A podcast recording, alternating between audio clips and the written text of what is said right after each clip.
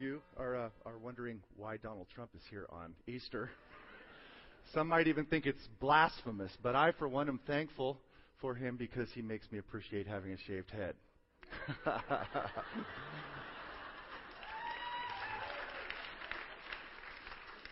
the reason that particular episode, which was last Sunday night, admittedly we watch it from time to time, um, was there are two stark different philosophies of life represented in that particular episode. In particular, the firing of, of um, Tionne Watkins.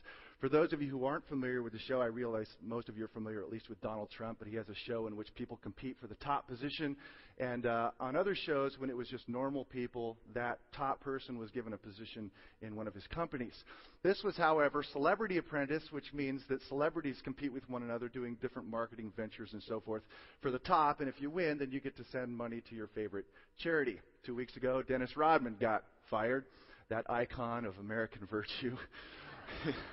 Definitely needs the Lord, as all of us need the Lord. But uh, when I watched him get fired, I thought, wow, this man just needs Jesus to come and clean up his life and feel the resurrection power.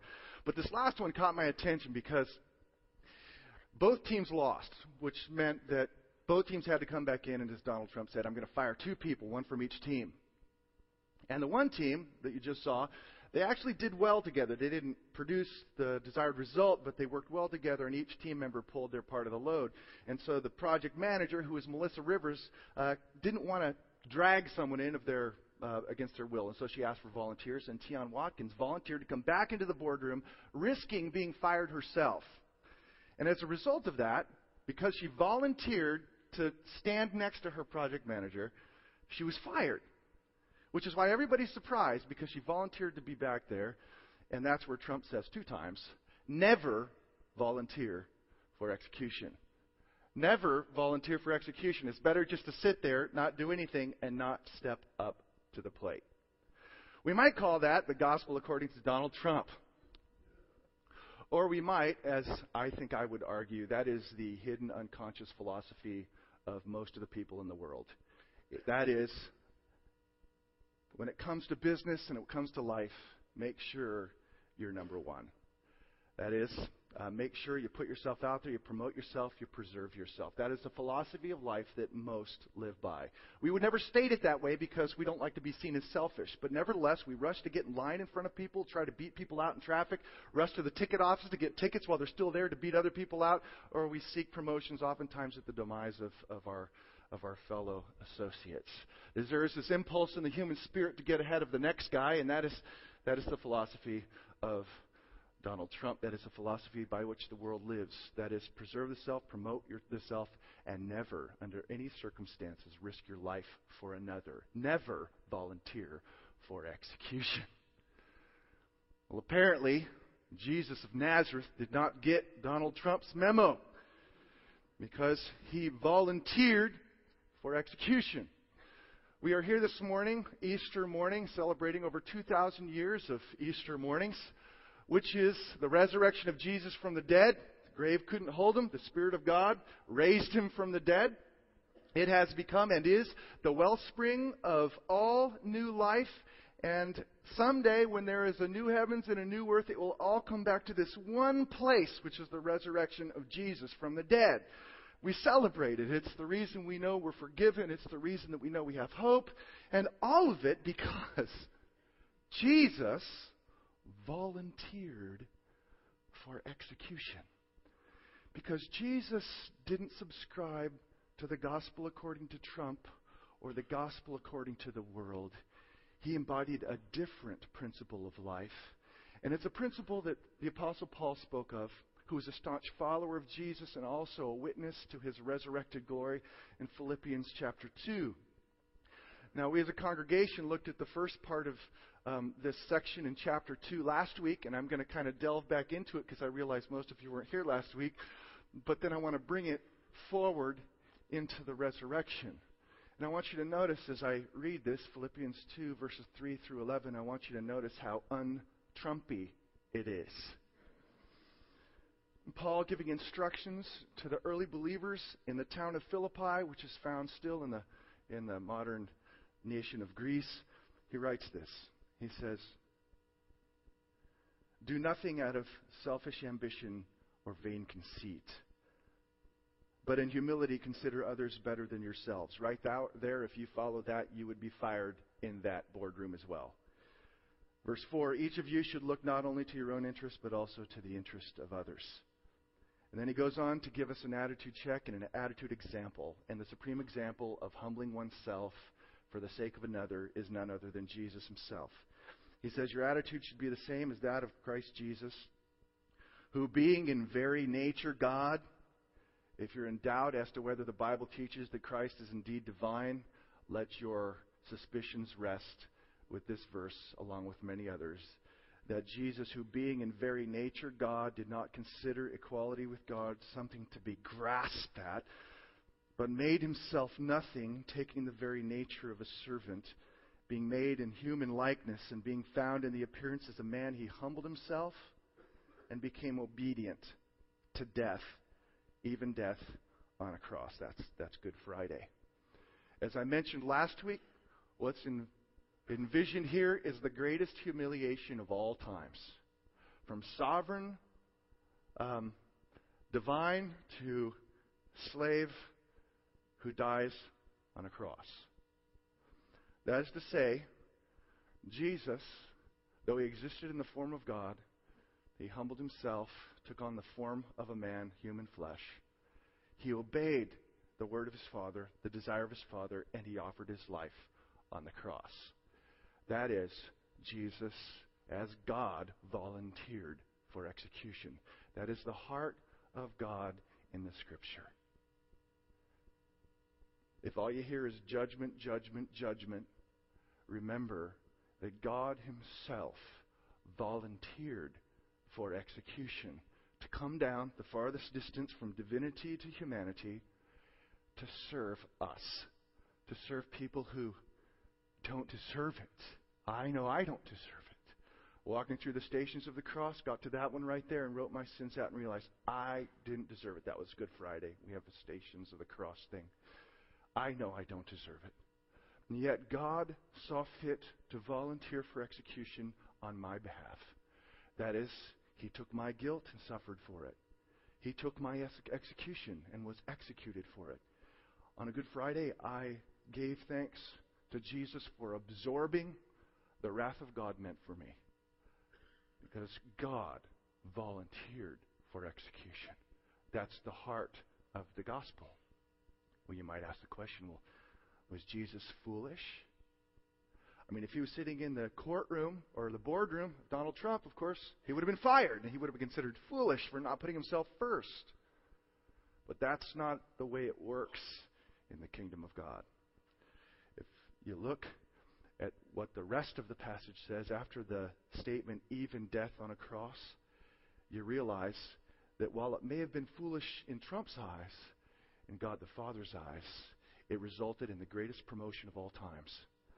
This is what it says. Continuing on in verse 9, right after even death on the cross, it says, Therefore God exalted him. Let's pause here for a moment. The word exalted implicitly brings in resurrection. He's dead on the cross at the end of verse 8, and then he's exalted, which means God raises him from the dead in newness of life, incorruptible life, exalted, glorified life. And he exalts him to the highest place and gave him the name that is above every name, that at the name of Jesus every knee should bow in heaven and on earth and under the earth, and every tongue confess that Jesus Christ is Lord to the glory of God the Father. And God looked at God the Son, who self humiliated himself voluntarily, taking execution, being fired for our sake. He looked at him with great pleasure. My son has humbled himself, volunteered for execution. And on the basis of that, God the Father then highly exalts him to the highest position in heaven and on earth. That is from the horizon of of eternity future to the horizon of eternity past, there will be no one who has the supreme position more than Jesus. He is a, a promoted to the highest place because he volunteered for execution. The highest place, and he's given the highest name. The highest place is seen in the fact that he is offered and acknowledged in universal worship He says there that every knee will bow. That is, every knee. Everyone, everywhere will acknowledge at some point that Jesus is the sovereign Lord, King of heaven and earth. Everywhere. That is, at some point, believers, agnostics, people who don't know what they believe, atheists who say there is no God, and people from every other faith around the globe, at some point in the distant future, or maybe the near future, all of their knees will bow, and all of them in the end will become theists. Some gladly and some reluctantly. Because they will bow the knee and acknowledge with confession of lips that Jesus is the sovereign Lord of heaven and earth. Those in heaven, that is, all celestial beings will, if you will, they're spiritual, so I don't know that they have actual knees, but they will kneel before Him in acknowledgement of His supremacy. On earth, every knee on earth, tongue on earth, all humanity, every sentient moral being will bow their knee and confess that Jesus is Lord. And even those in the underworld, whether that's demons or unbelieving dead, will bow the knee to Jesus. He is offered the highest place of universal worship by everyone, everywhere. That's the result of Jesus volunteering for execution. He's raised and exalted, given the highest place of universal worship. Not only so, but it says that he's given a name above every name. That name that's above every name, my friend, is, is not Jesus. That was his earthly name. In the mind of Paul, in the mind of almost every Jew who is a practicing Jew, there is one name that is supreme above all others. And that is the sacred name by which God revealed himself to Moses in the burning bush. When Moses came to God, burning bush, God summoned him. And he said, Take off your sandals, for where you're standing is holy ground. And Moses is commissioned by God at that point, You go back down into Egypt and you lead my people out. And Moses says, Well, who should I say sent me?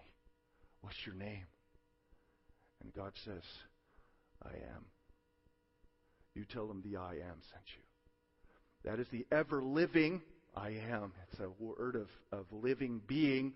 The ever living, all sovereign deliver. You tell them the I am sent you. For thousands of years, when that word, the uh, translated I am, is read in Jewish circles in the Old Testament, they replace it with another word because they consider it so sacred and so holy that it's not even to be uttered by sinful tongue. So they will replace it with the word Adonai which is translated Lord. And the English translations follow that Jewish tradition, which is why in the Old Testament you'll read Lord, capital L, capital O, capital R, capital D, because they keep sacred the sacred name of God. And here in this particular passage, every knee bows and every tongue confesses that Jesus is Lord. That he has given the sacred name of God, the name above every name. So you see, what is envisioned here is because Jesus, who, though he existed in the form of God, he volunteered for execution. God, as a result, then resurrected him, highly exalted him, giving him the place of supreme universal worship and the sacred name of the I am. That's what happens when someone volunteers for execution. Now, that I believe, my friends, brothers and sisters, that truth it's the heart of God, the heart of the gospel. That God, in His infinite grace and mercy, volunteered to be executed on our behalf. And then was raised and exalted and given the highest place as the sovereign Lord of heaven, both crucified Savior and sovereign Lord. That is the essential truth of the gospel. And it is both a truth to believe and it is a path to follow a truth to believe and a path to follow. I don't know how else to put it, but in the scripture, what you do with that simple message that God, in His grace, volunteered for execution on your behalf as a substitute for you. He was crucified for you, not for Him.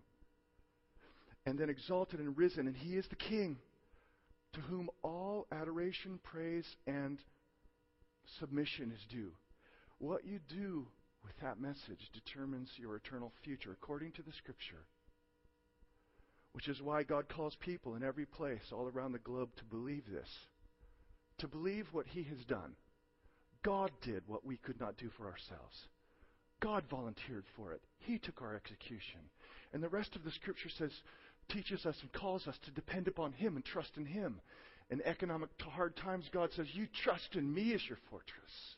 You trust in me as your refuge. I will be your protector. I will be your provider. And at the right time, I will bring you home. Trust in me. So I trust and faith are so integral to the, to the, to the scriptures. God calls us to humble ourselves and trust in Him. The one who volunteered for execution was raised and exalted to the highest place. To surrender, to surrender that self-willed spirit that says, I'm going to think what I want, I'm going to do what I want, I'm going to live how I want, and instead to come humbly and say, I accept. I accept with my heart that this is indeed true.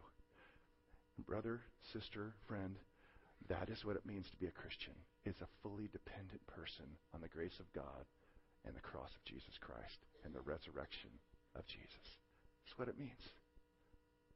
And if that happens, if the Spirit of God actually opens your heart and you believe that is true, and you recognize and you bow before the ocean of God's grace, realizing, I can't believe you did this for me, then it will radically change your life. And that's the second part of this. This is also a path to follow. Because Jesus sets for us an example. You notice that's how Paul uses it. Have this same mind in you, which was also in Christ Jesus. In other words, we're to think and act like him. So if he volunteered for execution and humbled himself to wash the feet of sinners, and then was resurrected and exalted, it stands to reason that we also are called to volunteer for execution. And you look at the call of Jesus on the life of the Christian, that's exactly what it is. When the disciples, when he wanted to teach, Jesus wanted to teach a lesson on discipleship, what did he say? He said, If anyone wants to follow me, he must deny himself. Deny that self willed spirit that wants to do what you want to do at the expense of others. You deny that part of you. That is volunteering for execution. Take up your cross daily, he says. That's an instrument of execution. Take it up daily. In other words, each day we resolve by the grace of God to volunteer for execution. He goes on to say, the one who tries to save his life, to try to acquire the wealth and get ahead in this world, like on The Apprentice, the one who tries to save his life will in the end lose it. But the one who loses his life, that is, volunteers for execution each day, will save it. For what is it? Profit a man to gain the whole world, to own the Trump Plaza, and lose your own soul. As Jesus is calling each of us, if you're a true believer, that's, that's part of what it means to be a Christian, is, is humbly placing yourself in a subordinate position and considering the interest of others above yourselves. That's the principle of biblical love, of sacrificial love, hum- humility before others, and considering their interests above your own, just as Jesus considered ours above his own life. That's, that's what he calls us to. And you know what? The truth of the matter is, there is a great boardroom coming. It's not going to be a boardroom, it's going to be a courtroom.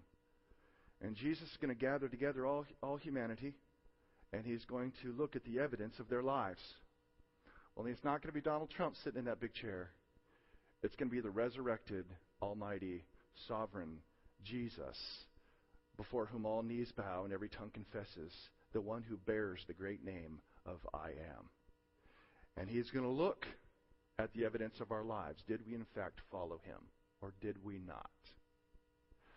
To some who chose to follow him and subordinate themselves and humble themselves in love to consider the interests of their wives, and their children, their friends, their coworkers, their bosses, their families, better than their own interests, he's going to say, I was hungry and you fed me because you watched out for my interest.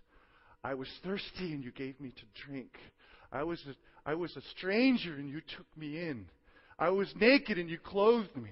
I was sick and I was in prison and you looked after me because you, because of the grace that I gave you, you looked after my interests more than your own. And he'll say, enter into my joy. That is, be promoted. Resurrection, exaltation, and glory.